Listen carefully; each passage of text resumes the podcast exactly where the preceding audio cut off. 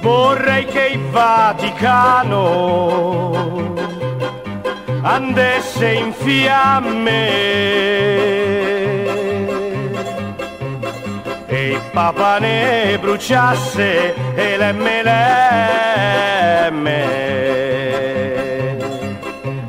e il Papa ne bruciasse e l'MLM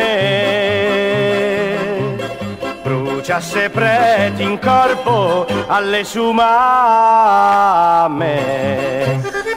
Pronto, mi sentite? Mi sentite? Scusate, c'è stata un'interferenza. Non sappiamo spiegarci, un problema tecnico.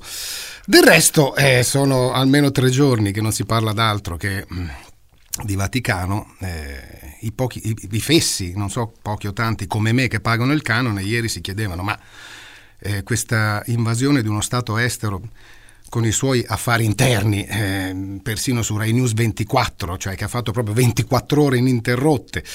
Però ormai il canone l'ho pagato, eh, insomma, non si sfugge. Mm, ma eh, potete immaginare i quotidiani di stamattina. Eh, cos'altro potrebbe esserci? Eh, pagine, pagine su pagine. Mm, possiamo provare a sfogliare, eh, a parte la prima, che ovviamente è tutta dedicata. Repubblica, ecco i santi del coraggio, in piazza sale il boato poi pagina 3 uguale, 4 la nostra chiesa cambiata, eccetera, 5 6 Francesco l'abbraccio a Benedetto e l'elogio dei papi semplici.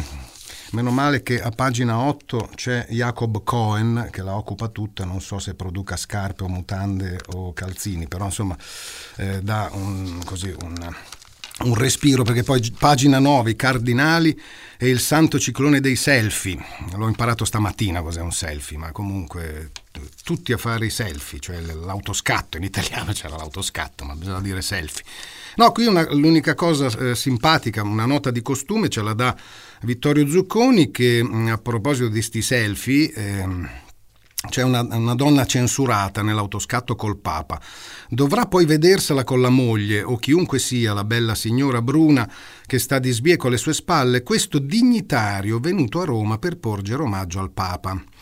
Un dignitario di chissà quale paese. Comunque, nel fotogramma del selfie rubato al paziente e disponibile vescovo di Roma, si vede chiaramente che la bella signora non sarà nell'inquadratura, riservata a lui stesso, al Papa e per caso a Monsignor Ganswein, che gli suggeriva il nome del potente di turno per evitare apostoliche gaff. Di quella donna che nel video si trattiene con elegante pudore lo stolido smartphone avrà immortalato al massimo il naso, garantendo al compagno un robusto, liscio e busso a rientro in albergo.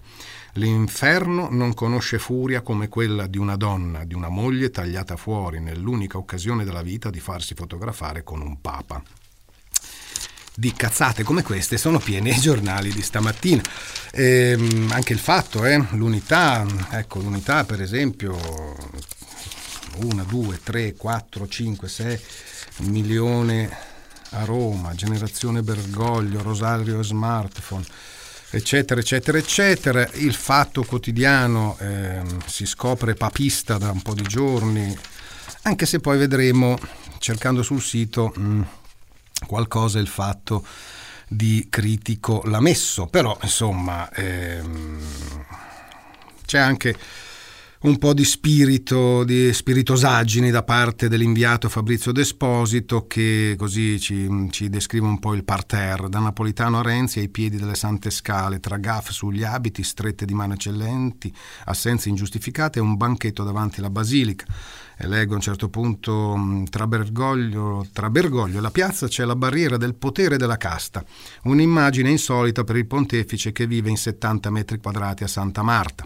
Guardando San Pietro sul sagrato, a destra c'è la casta di Serie A.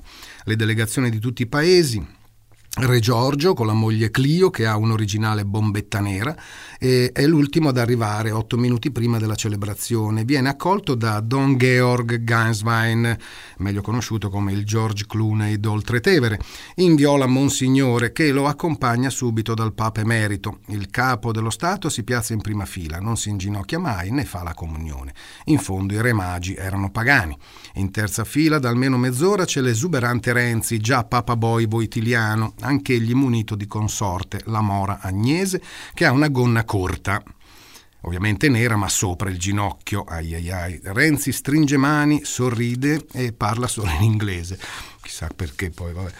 Ehm, ehm, più avanti va bene, c'è tutta una, sfilata, il mm, ministro Boschi che secondo il fatto avrebbe fatto una gaffa imperdonabile perché si è presentata vestita di bianco e allora il protocollo prevede che quando ci stanno i papi solo il papa si veste di bianco e le regine.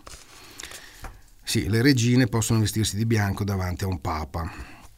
Va bene, eh, poi più avanti Renzi ha uno sguardo compunto, chissà se i tre re magi fanno caso alla prima lettura, c'è la definizione del comunismo cristiano, dagli atti degli apostoli, due punti, tutti i credenti stavano insieme e avevano ogni cosa in comune, vendevano le loro proprietà e sostanze le dividevano con tutti secondo il bisogno di ciascuno.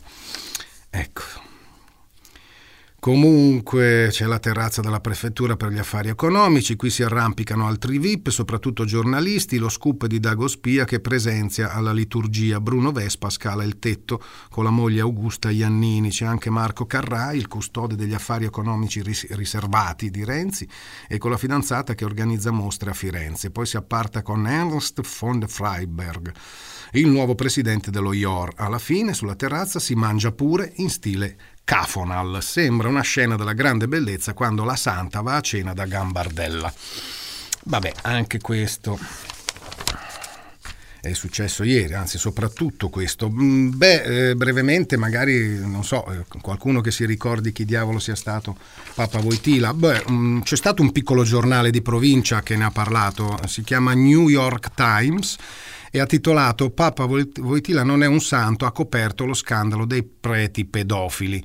Durissimo editoriale del New York Times contro la canonizzazione di Giovanni Paolo II. L'accusa, tra le altre, insomma, ha coperto lo scandalo dei, petri, dei preti pedofili, ma insomma ne ha fatte di cotte e di crude. Eh, nessun giornale in questi giorni ha nella carrellata di immagini del papato ha messo una delle tante di Voitila assieme a Pinochet, mica solo sul balcone. Eh, se andate in internet basta scrivere Pinochet Voitila o Voitila Pinochet. Dozzine di immagini dei due che si abbracciano, che vanno a braccetto per strada, che ridono, soprattutto ride il Papa in quel caso. Insomma, era un amicone dei più sanguinari dittatori eh, e per questo forse l'hanno fatto santo. Ma il fatto, torniamo al fatto, che se vai a cercare sua, nel suo sito web eh, c'era una terza pagina di pochi giorni fa che titolava Giovanni Paolo II, tra, beato tra tante luci e qualche ombra, il Voitila segreto, e si rifà al, al, libro, edito da Chiare Lettere, appunto Voitila Segreto, scritto dal, da un vaticanista, il vaticanista della stampa Giacomo Galeazzi, e dallo scrittore d'inchiesta Ferruccio Pinotti. E quindi qui leggiamo che mh, mm, ci si ricorda di Zbigniew Brzezinski, più o meno, chissà come si pronunciava davvero. Insomma, Brzezinski era il potentissimo consigliere strategico della Casa Bianca, di origine polacca ovviamente, che aveva teorizzato l'uso della religione come strumento per distruggere l'impero sovietico e quindi insomma, fu tra i mm, grandi elettori, insomma, mobilitò tutta la Chiesa Cattolica degli Stati Uniti le, quando si trattò di, di votare Voitila. Eh, nel conclave e, mm, e, mm, qui si ricorda anche che nel frattempo mentre dava grossi fondi a Solidarnosc ehm, questo Brzezinski, eh, quindi tramite anche quello che sarebbe diventato Papa, eh, dava anche grandi fondi armamenti al, ai mujahideen in Afghanistan che poi avrebbero dato vita ad Al-Qaeda. Se ne, se ne ricordano in questo libro. Comunque, eh, più avanti leggo la P2, i soldi della mafia, anche la loggia P2 approvava i finanziamenti anticomunisti al sindacato polacco. Ricorda Licio Gelli, nel settembre 1980 Calvi mi confidò di essere preoccupato perché doveva pagare una somma di 80 milioni di dollari al movimento sindacale polacco Solidarność e aveva solo una settimana di tempo per versare il denaro. Perfino la mafia sarebbe coinvolta nel progetto del Papa di fare a pezzi il blocco dell'Est. Dagli atti giudiziari del processo Calvi emerge infatti che nella lotta al comunismo, chiamiamolo così, sarebbero stati investiti anche soldi frutto delle speculazioni edilizie della mafia in Sardegna. Il PM Luca Tescaroli, intervistato da Pinotti e Galeazzi, ha maturato nel corso degli anni una conoscenza unica nel complesso mondo delle finanze vaticane e dei rapporti malati che in quegli anni il papato non disdegnò di intrattenere.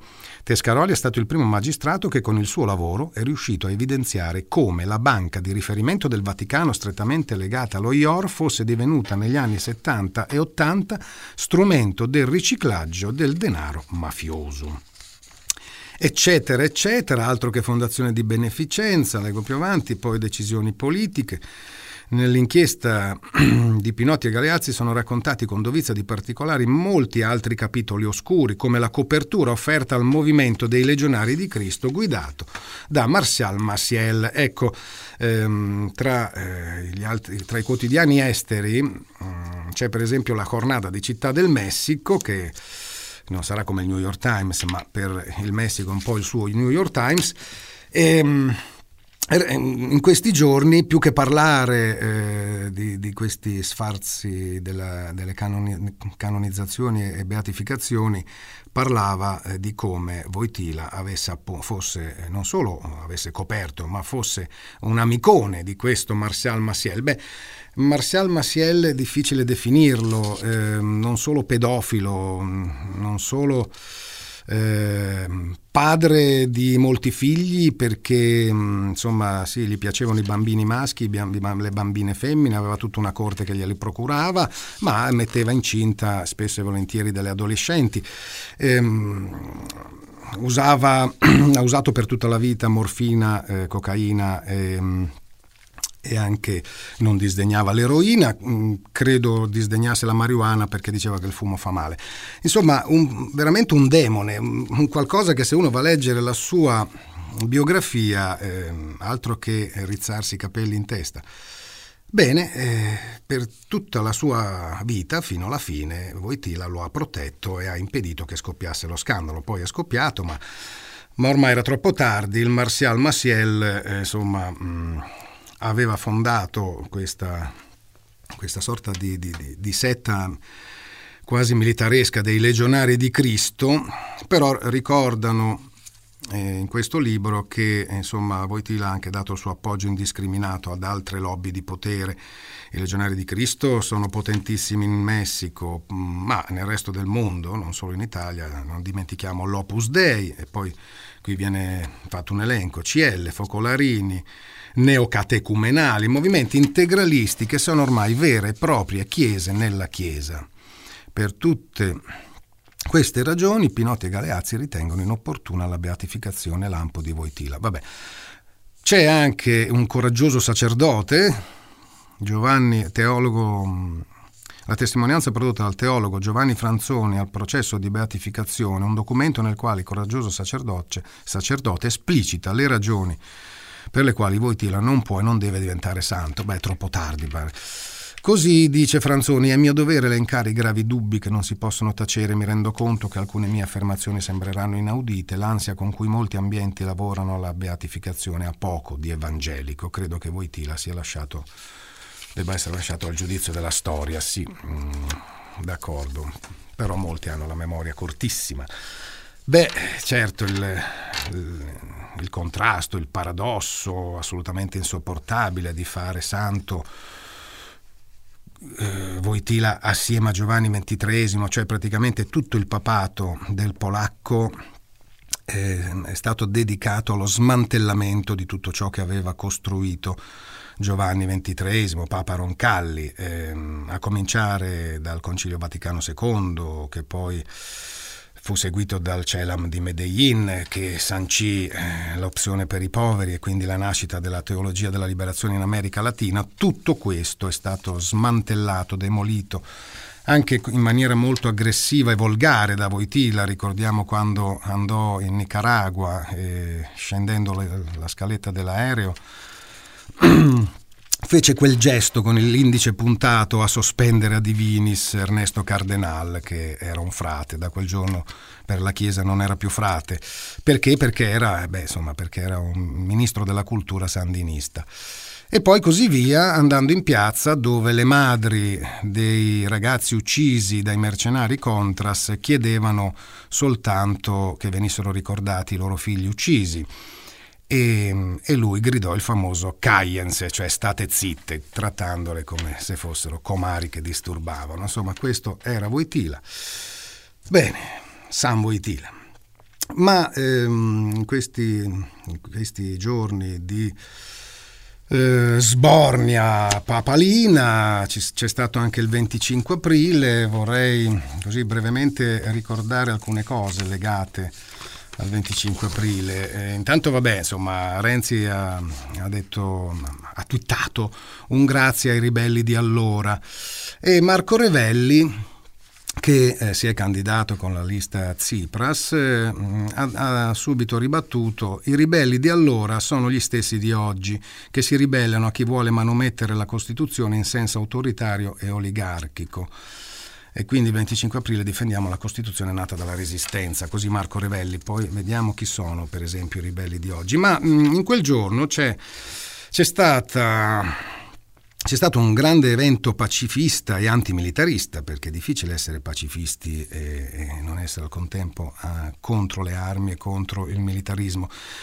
A Verona, Alex Zanotelli, leggo brevemente mh, cosa ha detto, messo anche per iscritto, è criminale e assurdo che montagne di denaro siano investite per strumenti di morte quando vengono sottratte preziose e necessarie risorse per le spese sociali, la scuola, la sanità, i beni centrali, la sicurezza, l'ambiente. Questo denaro potrebbe servire per alleviare le condizioni di oltre 9 milioni di italiani che vivono al di sotto della soglia di povertà di cui quasi 5 milioni sopravvivono in condizioni di povertà assoluta. Di fronte alle gravi minacce alla vita delle persone nel mondo, ha detto Alex Zanotelli il 25 aprile, all'ambiente, alla concordia tra i popoli poste dall'espansione dell'apparato militare industriale, non possiamo rassegnarci.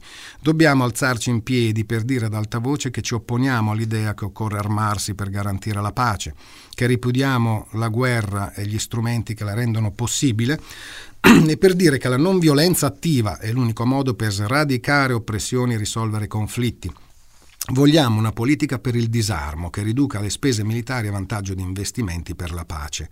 Infatti ciò che ci minaccia oggi non sono eserciti stranieri, ma la povertà, disoccupazione, inquinamento, consumo di territorio, variazioni climatiche e per difenderci da questi nemici ciò che serve non sono armi micidiali e costosissime, ma politiche di solidarietà, servizi sociali, risanamento ambientale.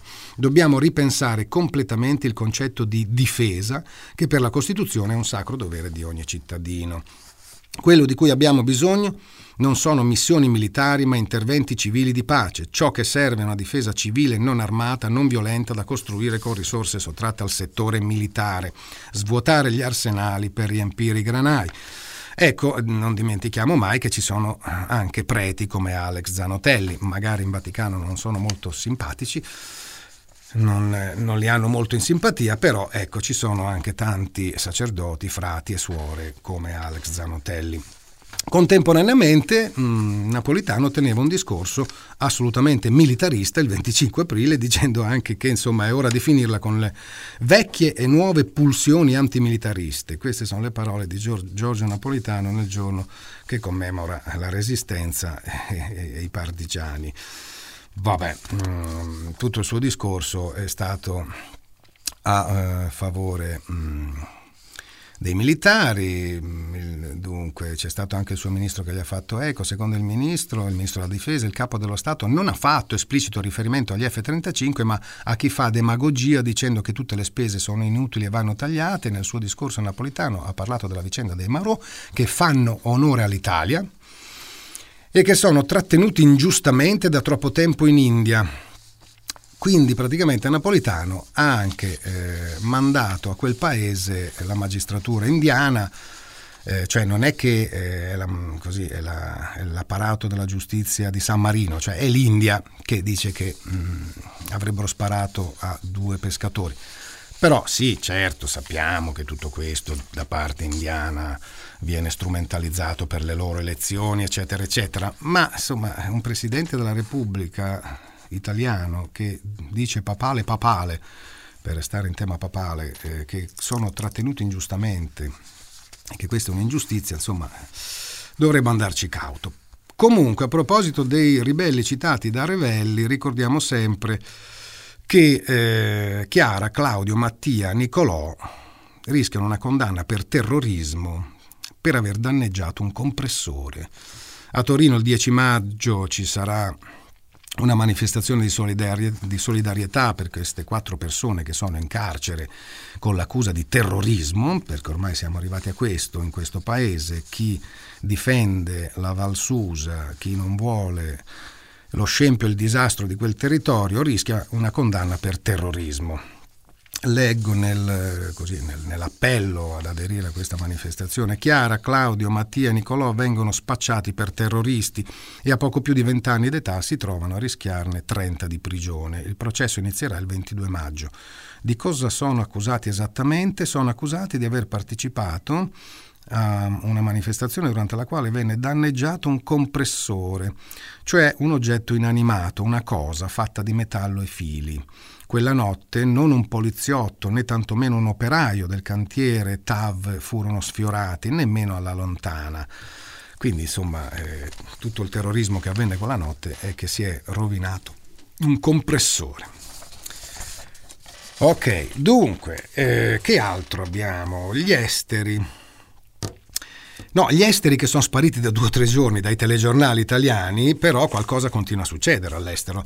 E in questi pochi minuti che restano, mm, brevemente mm, su Repubblica c'è un interessante reportage dall'Ucraina, da, da quella zona dell'Ucraina, dove i filorussi o russofoni o comunque quelle persone che si sentono russe e non ucraine vorrebbero andare mm, a far parte della Russia eh, si stanno armando. Però ecco, dal, eh, dal reportage di Repubblica se ne deduce che ancora una volta è tutta una questione di soldi. Tra i miliziani filorussi dell'Est 500 dollari al giorno per la guerra a Kiev. Ex militari, reduci della guerra in Afghanistan per lo più, nostalgici della grande URSS, ingaggiati a 500 dollari al giorno per girare in mimetica armati di fucile col volto coperto. Però eh, uno intervistato dice: Ma quali soldi? Io combatto per un'idea contro i fascisti, contro Kievskaya Kunta, cioè il governo illegale di Kiev. Si inalbera Konstantin, che certo non può ammettere ciò che ormai non è più un segreto: il tariffario della rivolta 500 dollari al giorno per gli ufficiali per gli uomini in verde, 200 per i soldati, 40 50 per tutti gli altri. La regia, quella vera, è affidata a un pugno di russi che se ne stanno in disparte che sono le vere menti dell'operazione secessione. Chi paga?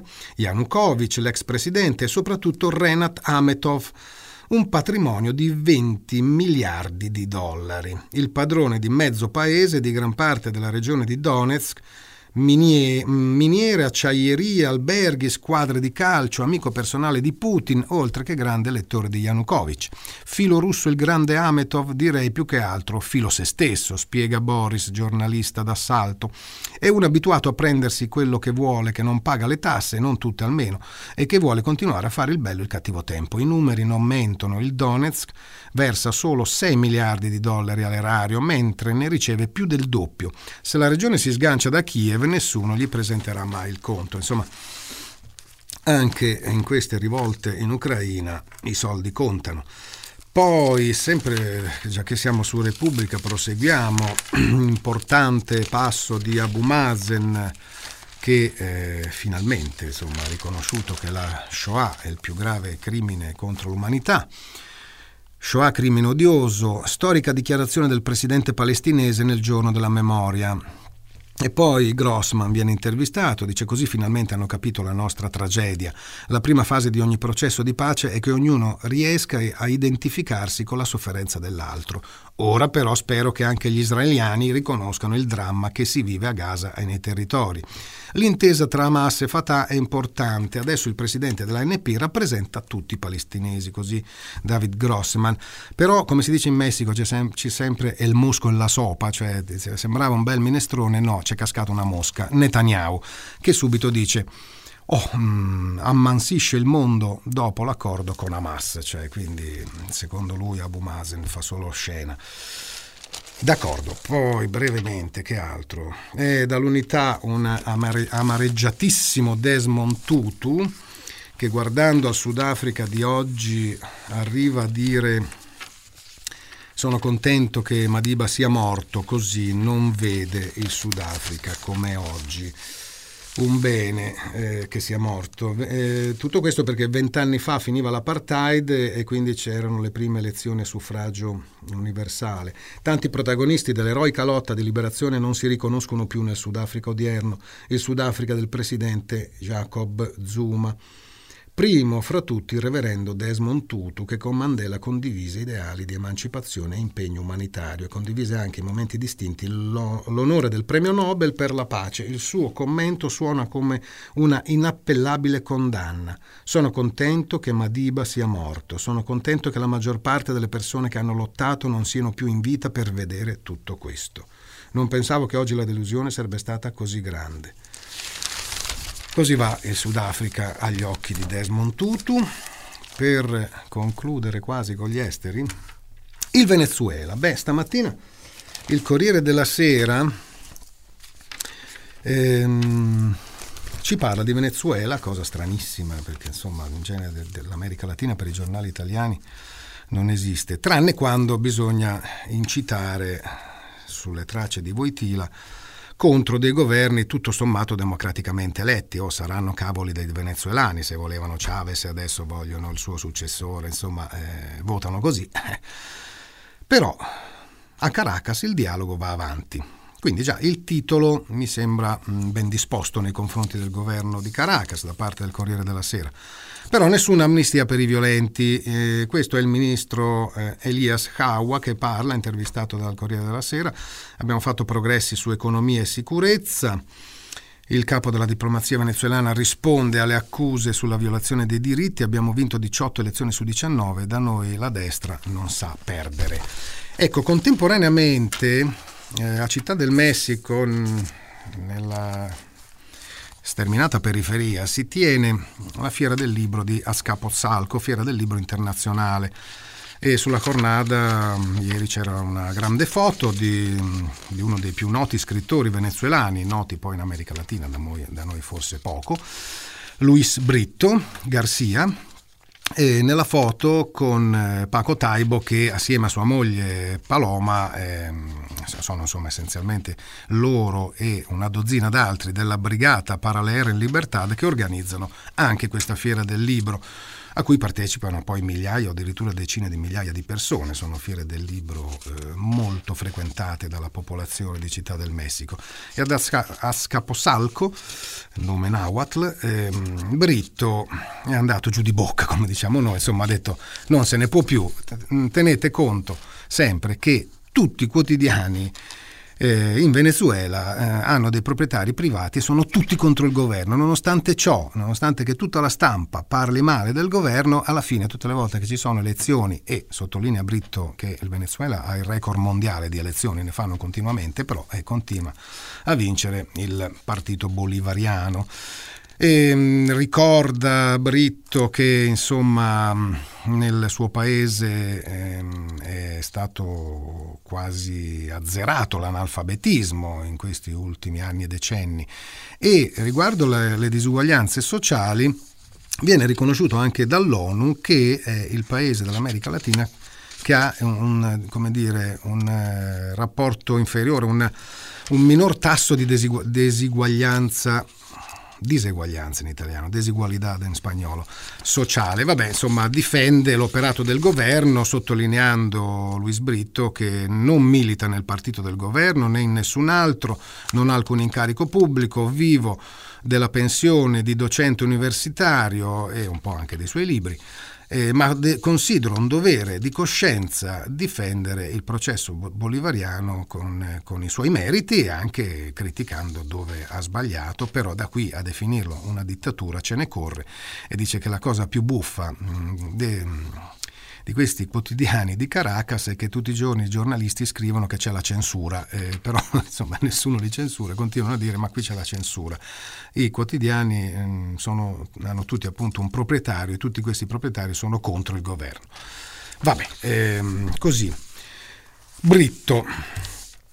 A Città del Messico. Bene, ehm, concludiamo ricordando, un, stamattina c'è un caso strano, che ehm, la stampa è l'unico quotidiano che, eh, sì, la, l'apertura quasi l'apertura è sul Vaticano, però in realtà girate pagina 2 e leggete aiuti mascherati su siti di Stato, così la tariffa vola, energia la battaglia sui costi, e poi pagina 3 tagliare la bolletta si può, troppi gli oneri occulti, insomma la stampa eh, si eh, occupa della realtà della realtà in Italia. E poi a pagina 4, vabbè, irrompe Renzi, facce della stessa medaglia il cavaliere Grillo.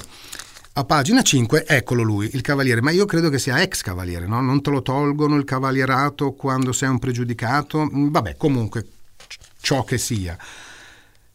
Promette non solo che le pensioni minime se vince lui, ma non so cosa possa vincere. Ehm, se, pens- se, vince lui le pensioni minime arriveranno a 800 euro, ma soprattutto promette sgravi e sconti per chi adotta cani e gatti. Tomo, buona settimana a tutti, anche ai cani e ai gatti.